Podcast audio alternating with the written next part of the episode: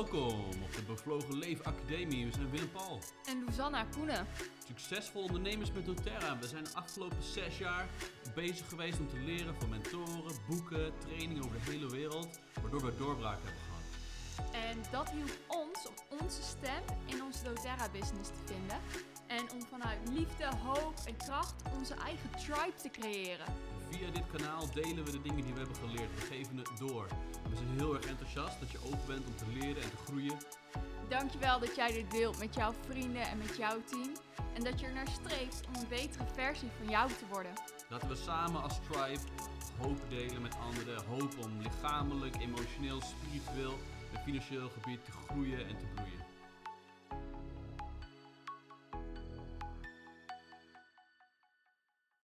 Yes, yes, daar zijn we dan. Ja, weer een nieuwe podcast. Zeker weten. En meestal zijn we, gaan we als we voordat we met de podcast bezig zijn, gaan we ook gewoon kijken naar ons eigen leven en wat er de laatste tijd gespeeld heeft. En dingen die ons raken en waarvan we voelen, wauw, dat, dat voelen we, dat willen we delen. Want eh, het leven gooit dingen naar je, ook soms iets, om iets van te leren en ook vaak daardoor om iets te delen.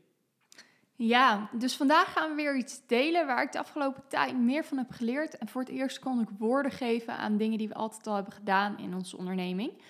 En ik denk dat we gaan beginnen met een verhaal. Storytime. Zo'n paar jaar geleden ehm, gingen wij naar Portugal op vakantie. En een paar vrienden van mij zeiden, ja, daar ga ik heel vaak heen. En die eh, mensen op de weg daar zijn hartstikke knettergek. Dat betekende dat ik me een beetje voorbereidde, zo van, oeh, dat wordt spannend daar. En ehm ging ook nog een keer een auto huren. En toen de tijd vonden we dat wel spannend, want dat kost ook heel veel geld. Dus ik eh, ging eh, zoiets hebben van, ik ga eh, zorgen dat ik geen verzekering neem, want dan moest je heel veel geld betalen. Nou, blijkbaar, we kwamen eraan en ik moest iets van 1200 eh, euro volgens mij vooraf betalen voor eigen risico. En we moesten alle, ehm, alle krasjes tellen die erop zaten. dacht ik echt, oh, ik had ik maar gewoon eh, verzekering genomen. Dus het begon al goed. We hadden een, eh, een zwarte auto. En ehm, we gingen bij een vriend van mij op bezoek een van die avonden. En hij werkt, woonde ergens in een mooi dorpje in de buurt van Sintra. Een van onze favoriete plekken. En wat er gebeurde is dat we s'avonds wegreden bij hem. En het was een beetje een donker dorpje eigenlijk. Het viel me op dat het eh, eigenlijk vrij donkere stukken had. En het was midden in de avond. En we, we reden stukjes. En sommige stukken waren echt zo super donker. En ik was me al aan het voorbereiden, toch? Want die Portugees op de weg zijn hartstikke gek. Dus ik was al een beetje alert. En we gingen een kruising over. En een bus die kwam aanrazen en die ging vlak achter ons langs. En die begon te toeteren. Het was echt een grote bus. En die was helemaal zo eh, agressief aan het toeteren. En ik dacht, jee, wat een gekkie. Dus die steekt zo de kruising over. Zonder dat hij even eh, met ons rekening houdt. Dus we rijden verder. We gaan eh, een beetje zo'n bergje omhoog. Dus met allemaal kasteeltjes en eh, heel vet. eh, Allemaal van die kron- kringel-kronkelweggetjes. En die ging een bochtje om en dan komt er een auto, komt me tegemoet. En die gaat bijna gewoon head-on, rijdt tegen ons aan. Wat er gebeurde, hij, stopte ook naast ons. En hij begon helemaal een Portugees, helemaal eh, druk te schreeuwen. En zo. Ik jee, wat de hete hoofden zeg hier. Niet te filmen. En ik rij een beetje verder. Uiteindelijk hebben we ons hotel gelukkig gevonden. We kwamen aan bij het hotel. Ik dacht, jeetje, wat is het hier zo donker zeg. Kunnen ze niet gewoon een paar lampen buiten dat hotel plaatsen? De Portugezen, die hebben wel apart volk hoor. En ik kom aan op die parkeerplek en ik kijk naar mijn dashboard. En op dat moment vind ik de aanknop voor mijn koplampen. Wat dus was gebeurd?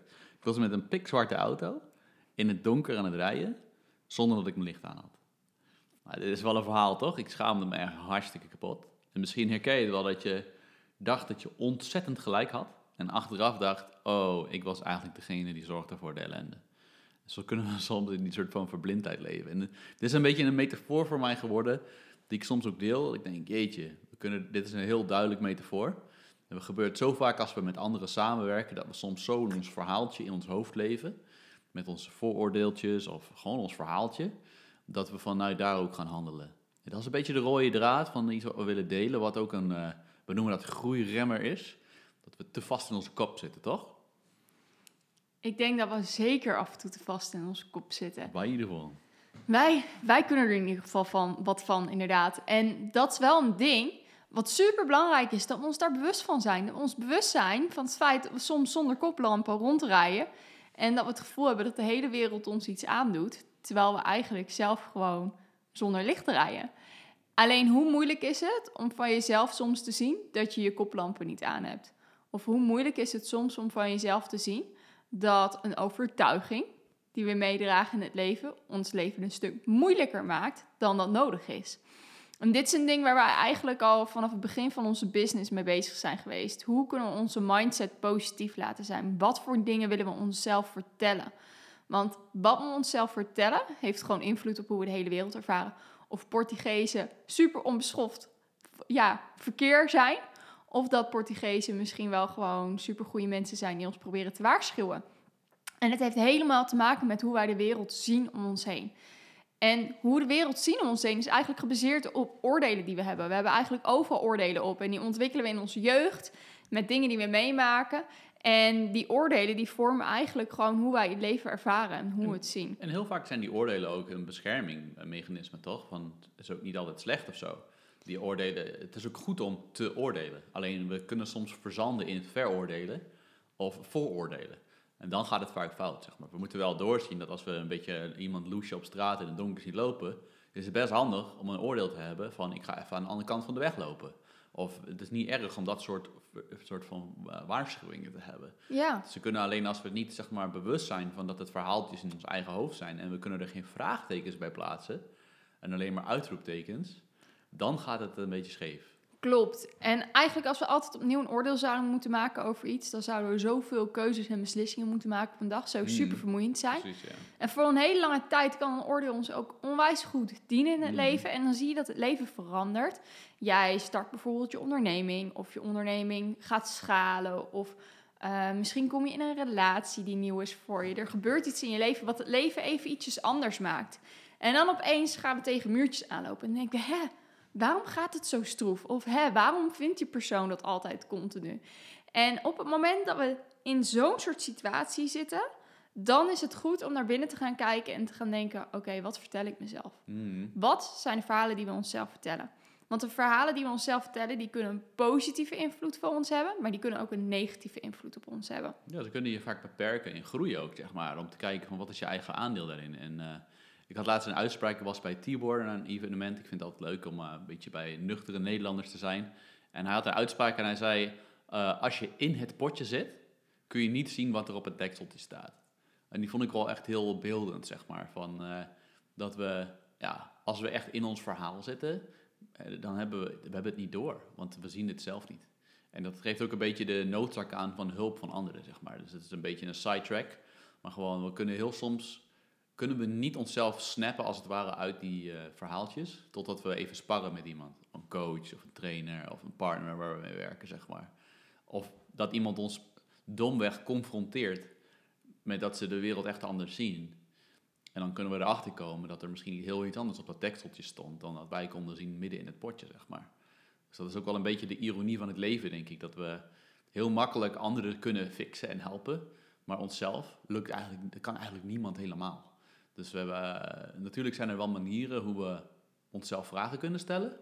Maar vaak begint het met dat we worden geconfronteerd door iemand, toch? Dat we merken aan iets of iemand om ons heen dat we denken, wacht even. Ik wist het heel erg zeker. Maar is het eigenlijk wel zo zeker, zeg maar. Dat we juist anderen nodig hebben om ja, onszelf als het ware ook mentaal een beetje gezond te houden en wat scherper te stellen, zeg maar. Anders dan gaan we steeds dieper in ons eigen potje zakken en worden we steeds meer zeker van onze eigen zaak. En dat is denk ik wel de grootste valkuil van dit leven, dat we gewoon slachtoffer van onszelf worden, zeg maar. Dat we het zo zeker weten, ja, dan eh, belanden we gewoon in een, eh, ja... In een loop. In een loopje, ja, precies. Een loopje die nooit gecheckt wordt, toch? Met eh, tussen haakjes realiteiten die niet per se die van ons zijn, zeg maar. En ik denk wat daar zo belangrijk aan is, soms kunnen we dan best wel op een oké plek zijn, maar het Mm. houdt ons tegen om naar betere plekken toe te 100%. gaan. 100%. En het houdt ons tegen om mooiere relaties aan te gaan en vriendschappen te verdiepen en eh, onze werkdrive eh, nieuw, ja, naar het volgende niveau te tillen. En dat is eigenlijk waarom het zo belangrijk is om het soms te checken met jezelf. En wat je zult zien. angst, toch, misschien? Vaak is het angst en het is ook al, op het moment dat wij erkennen dat onze waarheid geen waarheid is, is dat vaak een vet grote stap om te maken. Want we voelen ons vaak even kapot of niet Mm. goed genoeg. Omdat we Oordeel en zo. vaak een oordeel op onszelf Mm, hebben. Schaamte, shame, of Ja. Dat- Misschien hebben we wel ooit een keer als kind geleerd dat als je het fout hebt, dat je echt gewoon een supersukkel was of zo. Of eh, misschien wel heel erg slecht was of zo. Dan is het heel lastig als daar heel veel schaamte op ligt, zeg maar. En ik zie wel om me heen, zeg maar, bij mensen die het moeilijk vinden om die correctie te zoeken. Of om te zoeken naar, hey, eigenlijk zoeken naar waar ben ik, waar heb ik het fout? Dat klinkt heel eh, heftig, maar waar heb, waar heb ik nog wat aan te schaven, weet je wel? Dus als je heel erg zoekt naar constant bevestiging, dan zoek je ook vrienden en mensen om je heen die jou allemaal de hele tijd constant bevestigen in jouw visie, toch? Terwijl, ja, het is heel gezond om mensen af en toe op te zoeken die de wereld heel anders beleven. Of culturen, of eh, ja, da- dan is het even oncomfortabel. En het betekent niet dat je die visie van die mensen allemaal maar moet slikken als de waarheid. Maar dat je eventjes je eigen wereld het langs houdt en soms denkt, hm, wacht, hier zit eigenlijk wel wat in. Die heb ik nooit zo bekeken, zeg maar. Dat is denk ik superkrachtig. Dat is zeker heel krachtig. Mm. En ehm, ik denk daarvoor willen we het ook gewoon met, met je hierover hebben. Om je uit te nodigen om voor jezelf te kijken waar loop ik soms tegen een muur aan. Of waar loop ik soms ergens tegenaan waar ik continu ongemakken voel. Dus waar frikt voor jou de schoen? Waar merk je dat je in jouw relaties of in je werk soms merkt dat je denkt, hè, eigenlijk loop ik daar wel vaker spaak. Dat je, vaak merk je dat ook doordat je in de verkramping schiet. Dat je merkt dat je een beetje, eh, ja, hoe heet het? Stroef wordt, zeg maar. Je wordt stroef. stroef, defensief. Vaak ga je schuld geven aan andere dingen buiten Ja, je. precies. Je gaat echt helemaal jezelf ingraven, als het ware, in een soort zand, zandkuil om, om je gelijk te verdedigen, zeg maar. Dat zijn wel signalen waardoor je kan merken, wacht even, ik ben in een soort defensief, defensief ding geschoten. Ja, om mezelf te bewijzen, zeg maar. En dat is dus een moment dat je kan gaan kijken van... oké, welke oordeel of welke overtuiging ligt hierop? En ehm, ik ben afgelopen weken meer in aanraking gekomen met The Work van eh, Brian Katie. En ik vind het echt... Ik spreek het waarschijnlijk helemaal verkeerd uit. Het is Byron Katie. Byron Katie, sorry. dat is een dingetje voor mij. Maar dat vind ik helemaal oké. Dus dat zul je al vaker met me meemaken. Dat ik namen aanpas of verander. Of dat je soms een woord tegenkomt waarvan je denkt... dat staat niet in ons Nederlandse woordenboek. Maar ik hoop dat je dan snapt wat ik bedoel. Ehm, maar ik kwam in aanraking met haar werk. En ik dacht in één keer... jeetje, wat een super fijne tool om te hebben... Om, ehm, om aan de slag te kunnen gaan met die verschillende oordelen die we hebben. Die ons eigenlijk gewoon een beetje terughouden in het leven. En de work gaat eigenlijk over jezelf een aantal vragen stellen. Op het moment dat we een oordeel in onszelf ontdekken, ga je zelf bijvoorbeeld de vraag stellen: hey, is dit oordeel waar? Weet ik zeker dat het waar is? Kan iets anders ook waar zijn? En dat soort vragen helpen je om ehm, oude overtuigingen los te gaan peuteren. Om gewoon eens te gaan peuteren aan wat gebeurt er hier in mijn systeem. Oliën die je daar heel tof bij kan gebruiken zijn olie als rozemarijn. Rozemarijn nodigt ons uit om onze visie te verbreden, om meer te zien eh, dan wat ons menselijke brein soms eh, onszelf vertelt. Dus dat is een olie die je kan inzetten. Blood Orange kan je inzetten. Dit is een olie die ons helpt om meer vanaf de positieve kant dingen te bekijken. En hij nodigt, dus deze olie nodigt ons uit om ook aan het werk te gaan. Dus als je aan de slag gaat met oordelen, kan je ze supergoed gebruiken als tool. En dit zijn twee olie die ik nu noem daarover.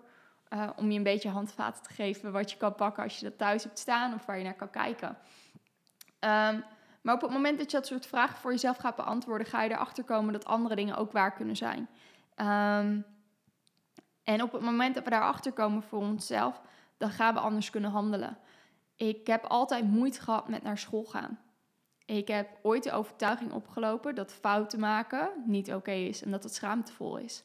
En ik doe dan nu een opleiding en ik had daar heel vaak tegen, weerstand tegen. En ik dacht, jeetje, waar kwam dat vandaan? Nou, we waren met de work bezig, dus ik denk, laten we daar dan eens naar gaan kijken.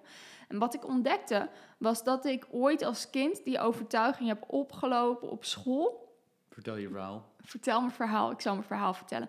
Zo, ik zat op de vrije school en ik vind de vrije school super tof. En op de vrije school doe je heel veel handarbeid, eh, dingetjes die je met je handen doet. Schilderen, hout bewerken. En in het begin zijn dat dingen als breien en haken. En ik ben niet heel erg geordend voor degenen die mij kennen. Ik ben heel creatief, dus als ik constant hetzelfde moet doen, vind ik soms een beetje moeilijk. En ehm, ik had een lerares En zij deed eigenlijk altijd, ze- had een hele grote klas. En nu zie ik dat ik denk van jeetje, wat had zij een grote klas. En ehm, die moest de bol wel wat strak houden. Wou ze die klas in toom kunnen houden in er eentje op 28 kinderen. Eh, wat allemaal wel stuiterballetjes waren en allemaal hun eigen dingetjes hadden. Ehm, en eigenlijk moesten we dan breien. En ik was niet zo nauwkeurig in breien. En dan maakte ik een foutje. En ik dacht er niet aan om dat foutje te herstellen. Ik breide dan gewoon door, want dat zag mijn hoofd niet. En dan moesten we allemaal bij de juffrouw komen voor in de klas. En dan ging ze kijken naar je breiwerkje. En als dat breiwerkje dan niet goed was, dan trok ze zo al die brei, eh, ja, lijnen die je had gemaakt, al die stukken die je had gebreid, trok ze uit totdat je bij de fout was. Dan zette ze het weer terug op de stokjes. En dan zei ze, nu mag je naast mij komen zitten en gaan we verder met breien. En ik vond dat zo verschrikkelijk Dan als moest je kind. op de shamestoel zitten. Ik ervaarde dat als de shamestoel. Bizar. En ik kom erachter dat daar voor mij een bepaald fundament was neergelegd dat fouten maken niet oké was. Ik dacht altijd dat het bij mij van dyslexie voortkwam. Dat ik daarom weerstand had naar school. Maar daar erkende ik eigenlijk dat ik heb dyslexie, dus de stempel dyslexie hebben gezien als... oh, ik ben fout, ik ben kapot, ik zit weer op die shamestoel... want ik heb weer een fout gemaakt, net zoals dat mijn Want dan breiwerkje Maakt niet uit fout wat je was. allemaal goed deed op school. Die eh, spelling dingen werd je de hele tijd teruggetrokken, zeg maar. Dus ik ervaarde het alsof die fouten niet oké waren. Want als ik een fout maakte, dan moest ik voor mijn gevoel weer bij die juffrouw voor op de stoel in de klas gaan zitten met mijn breiwerkje, waar de hele klas kon zien dat ik een fout had gemaakt. Nou, daarmee aan de slag gaan voor mij en zien dat die juffrouw misschien wel heel erg de best deed. Daar mij in het oog kon houden en kon zorgen dat ik niet meteen nog een foutje maakte, zodat ze niet nog een keer mijn breiwerk uit hoefde te halen. Is een hele andere betekenis dan wat ik daar als kind aan had gegeven. En na die betekenis terug kunnen gaan en kunnen ontdekken dat ik daar een oordeel had op hoe zij mij behandelde. En dat ik een oordeel had op dat zij dat verkeerd deed. En dat ik een oordeel had, zie je wel, ze zet me in de schuldhoek. Maakte dat ik weerstand had tegen dingen van een opleiding. En het grappige is, we zijn nu een week verder en de afgelopen week ontdek ik dus dat dingen waar ik weerstand tegen voelde met de opleiding, dat ik daar geen weerstand meer tegen voel. Dat ik andere dingen uit mezelf ga doen. En ik ontdekte dus hoeveel schaamte er bij mij lag op fouten maken, zeker als ik in een leersysteem zit. En dat heeft me eigenlijk altijd teruggehouden om plezier te hebben met schoolsystemen. Ik voelde me daar altijd gevangen in ik was altijd, ehm, ik, ik had altijd een weerstand daartegen. Nou, dat oordeel ontdekken was voor mij super krachtig. Ander oordeel was dat er iets gebeurde van de week waardoor ik heel verdrietig was. En ik vond dat het aan de andere persoon lag helemaal. En toen ik aan de gang ging met wat is mijn oordeel naar die persoon, kwam ik erachter dat ik zelf een aandeel had in het geheel. En kon ik me focussen op wat ik wel wou in plaats van wat ik niet wou. En dat soort dingen doen geeft je kracht en geeft je weer invloed terug. En ik denk dat is waar het hele leven om draait, dat we invloed hebben. En op het moment dat we ons machteloos voelen, op wat voor manier dan ook, machteloos, worden we vaak door oude overtuigingen die we hebben. Ja, we worden een soort van gevangen gehouden. En dan, zeker als we in dat potje zitten, dan is het gewoon een soort van, ja... Dan zijn we eigenlijk een soort van hondje die onze eigen kots aan het opeten zijn. Dat klinkt heel lomp, maar dan zijn we gewoon in een rondje aan het Ja, dat draaien. klinkt lomp voor Ja. de beelddenkers. Ja, precies. Maar dat is het nare ervan, toch? Je bent gewoon je eigen self-fulfilling prophecy in het leven aan het houden. En dan daardoor gebeuren er vaak ook omstandigheden. Of raak je in de clinch met mensen die dat dan weer bevestigen, weet je wel. Het is gewoon een soort magneet die dan nog meer dingen aan gaat trekken. En die rugzak die vult zich met nog meer bevestigende dingen van onze, hoorde, van, van onze overtuiging, zeg maar. En dat is gewoon nasty, zeg maar. En dat is zeg maar, als we niet ingrijpen, wordt het alleen maar erger. Het wordt niet minder. Nee, Als we geen vraagtekens plaatsen, worden die uitroeptekens alleen maar groter. en daarom het is het werk. supergoed om vraagtekens voor onszelf te stellen. En dat betekent niet dat we die uitroeptekens in de prullenbak moeten flikkeren. Want als we zeggen, deze overtuiging is helemaal niet waar, dat werkt ook niet. Want het heeft vaak wel een soort van erkenning nodig.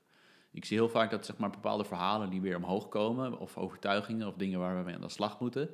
Heel soms moeten die emoties ook gewoon gehoord worden. Die moeten gevoeld worden, die moeten naar geknikt worden, moet soms naar gebogen worden. Soms moeten we ja, echt letterlijk ze erkennen. En, ze opnie- en, en door volwassen ogen naar ze kijken en naar ze voelen. En als het ware dat kind in ons een soort van respecteren en honoren, zeg maar. En da- dan vaak pas heeft het een soort van eh, berusting of zo, een soort van vrede. Dus ze helemaal zeggen, wat, het allemaal, wat denk ik allemaal voor onzin, gaat het helemaal niet oplossen. Want dan ga je helemaal nog harder in je zelfoordeel. Dan ga je eigenlijk als het ware je zelfoordeel veroordelen. Dat is hetzelfde medicijn, weet je. Dan ga je het beve- bevechten met het medicijn waar je last van hebt. Eigenlijk heeft het te maken met nieuwsgierigheid. Nieuwsgierig Ja, kunnen zijn naar wat kan anders zijn. Precies, ja. Dus zonder dat iets meteen goed of fout is, Mm. gewoon nieuwsgierig zijn. Weet je, de Als overtuiging... dan veroordeel je je veroordeling, als het ware. Dan is het gewoon, it's the same, it's the same thing. zeg maar. Klopt, en de overtuiging die we hebben gehad, die heeft ons een periode gediend. En nu is het Mm. tijd om afstand te doen. En de ene keer zullen dat dingen zijn, zoals ik aangaf, die heel diep liggen. Want wat ik je net vertelde was, toen ik zes of zeven was, speelde zich dat af. Dus dat is echt meer dan twintig jaar geleden. Ehm, en soms zul je ook dingen hebben die gewoon vrij recent zijn. En waar we nieuwe oordelen over creëren. En die oude pijn misschien soms aanraken. Maar op het moment dat jij voor jezelf die rode vlaggen ziet, dat je ziet, ik ga aan de weerstand, ik ga in de verdediging, ik ben een fort om me heen aan het bouwen, ik ben aan het bewijzen waarom ik gelijk heb of recht heb om bepaalde dingen te voelen, dat is het moment dat je jezelf gewoon even een vraag wil stellen van, hé, hey, wat, wat is de overtuiging? Wat geloof ik hier? Dient Ik- ik- wat ik- ik geloof me hier? 100% wat Loes zegt. En ik denk, dat is een beetje een verhaal wat ik daarbij heb. En het heeft vooral te maken met hoe vliegen we het aan en wat is de focus daarin, toch? En dat is soms ook gewoon, wat het mooie ervan is, is je hebt een keuze. Ehm, je hebt niet een keuze hoe het je laat voelen. Je hebt niet een keuze of je ooit die overtuigingen zelf gekozen hebt. Want soms zijn ze in ons gebracht toen we gewoon super jong waren. Je hebt wel een keuze van ga je heel erg zitten in het bewijzen dat, ze, dat je recht hebt op die overtuigingen. Of ga je kijken van, hmm, wat is echt waar? Hmm, wat is, zeg maar, hoe word ik vrij hiervan, toch? En eh, ik had laatst eh, met een eh, goede vriend van mij, waar we ook business mee doen, had ik een situatie. En we wisten het allebei eigenlijk 100% zeker. Ehm, en we allebei onze standpunten stonden haaks op elkaar. We konden het eigenlijk niet allebei... Het was onmogelijk dat we allebei gelijk hadden. En in die discussie werden we steeds meer, zeg maar, pittig in de zin van... Ja, ik weet het echt 100% zeker. Ik weet niet waar jij het vandaan haalt. En eh, hij weet ook zo van, ja, nee, ik weet het ook echt 100% zeker. Eh, ik heb het zelf gecheckt. En eh, op een gegeven moment was het zo'n soort van, dat we dachten echt van, ja, dit was, wordt steeds, werden steeds fanatieker als het ware in het bewijzen. En op een gegeven moment merkte ik dat ik een soort van verzachting had, zo van, dat ik zei, eigenlijk maakt het me eigenlijk helemaal niet uit of jij hebt gelijk of ik heb gelijk. Ik wil eigenlijk gewoon weten wie er gelijk heeft, want dat maakt gewoon echt uit in deze situatie. En ehm, dat verzachtte de hele boel, zeg maar. We werden allebei daardoor wat meer ontspannen, wat minder met onze koppen tegen elkaar aan het duwen, zeg maar. En eh, ja, we moesten een beetje om gr- grinniken. Zo, ja, eigenlijk maakt het wel uit wat we weten. En eigenlijk hadden we allebei nog wel het gevoel dat we wisten dat we zelf gelijk hadden. Maar dat we, dat we niet meer zo met onze koppen tegen elkaar aan waren bezig. En dat kan ook intern in onszelf zijn. Dat we soms die berusting kunnen voelen als we doorhebben. Het maakt eigenlijk niet uit of ik gelijk heb of de ander. Het maakt uit wat eigenlijk waar is en wat voor vrijheid zorgt. En in dit geval is dat we, dat we gingen meer bij de bron zoeken. En eh, nou, onder eindstand, onderaan de streep kwam ik erachter dat eh, mijn verhaal echt niet, helemaal niet klopte. Dus ik had het helemaal fout. Maar ik was eigenlijk blij om het te ontdekken, want ik was meer eh, excited om nou eens eindelijk te snappen hoe het echt zat. Dan dat ik per se mijn verhaal wou waar hebben, zeg maar. En ik denk dat het goed als we daar op onszelf en onze eigen verhalen ook zo zitten, zeg maar. Dat we het belangrijker vinden om erachter te komen van wat is een bevrijdende waarheid. In plaats van bewijzen van, nee, maar ik heb echt wel recht om zo te voelen. Want als we dat bewijs zoeken, vinden we altijd bewijs. We vinden altijd een reden waarom het waar is, wat wij denken of wat wij voelen. En dat is alleen maar een recept voor nog meer gevangenschap in onszelf.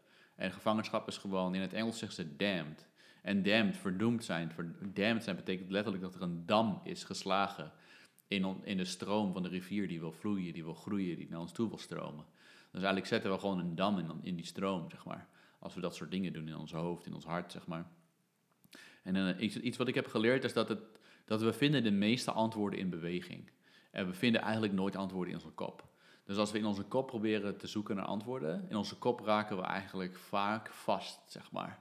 Dus als jij voor jezelf manieren kan vinden hoe jij in je lijf kan komen, en door te bewegen en door te doen en in actie te komen en te onderzoeken, daar vind jij antwoorden. Als je gewoon op de bank gaat zitten en je gaat op tv zitten kijken en je gaat alleen maar zitten nadenken in je kop, je wordt steeds meer gevangen in je hersens. En sommigen van ons hebben het moeilijker daarmee. En voor mij is dat echt een valkuil om snel naar mijn kop te komen. Er zijn er bepaalde olie die ik gebruik om hier in mijn lijf te komen. Vetiver, balance. En gewoon olie waardoor ik meer in mijn lijf kom. Letterlijk voel dat ik meer ga voelen. En vaak in, mijn gevoel voel ik veel duidelijker wat er eigenlijk meer waar, waar is. En dan durf ik ook veel makkelijker te onderzoeken naar wat is nog meer waar. Wat is nog meer, wat betekent dit nog meer, zeg maar. En, ik denk dat ons ego vooral in onze kop leeft. Die leeft niet echt in ons hart. Dus eh, dat is gewoon een, eh, een manier hoe we meer kunnen ontdekken. Ja, dus zorg dat je voor jezelf bij je lijf komt. Uh, je kan olie gebruiken, je kan, voor mij is hardlopen echt mijn medicijn. Willem Paul zegt altijd als ik zagrijnig ben, loes, daar zijn je hardloopschoenen, trek ze aan, ga rondje rennen. Maar doe dingen waardoor je in je lijf kan komen en um, kijk naar jezelf vanuit de plek van liefde. Ik geloof dat alles begint uit de plek van liefde. Liefde voor onszelf, liefde waar we vandaan komen, liefde waar we nu zijn en liefde voor groei en vooruitgang. En ik geloof dat we dan de mooiste antwoorden voor onszelf kunnen vinden. En dat dat ons kan helpen om gewoon meer waarde in ons eigen leven te ervaren voor onszelf en voor onze omgeving. En ik denk dat daar kracht in zit. 100%. Je neemt jezelf altijd en overal mee. Of je nou andere partners hebt, of je nou andere business doet, of je nou in een ander land woont, het maakt geen fluit uit. Wanneer je niet met deze dingen aan de slag gaat, maakt het niet uit wat je omstandigheden zijn. Je komt altijd weer tegen dezelfde dingen aan. Dus dit is gewoon een knelpunt van groei. En als je hier doorheen kan, een soort van zakken, als het ware, door verzachting, uh, door oordeel heen te zakken, dan kan je echt een soort bevrijding ervaren die juist in elke relatie en situatie je vrijheid geeft om meer keuzes te zien en meer te kunnen voelen hoe je anders kan zijn. Dus uh, super tof. We vonden het echt gaaf om dit te delen. Ja, dank, dank jullie wel dat jullie er weer bij waren en tot de volgende keer. Later.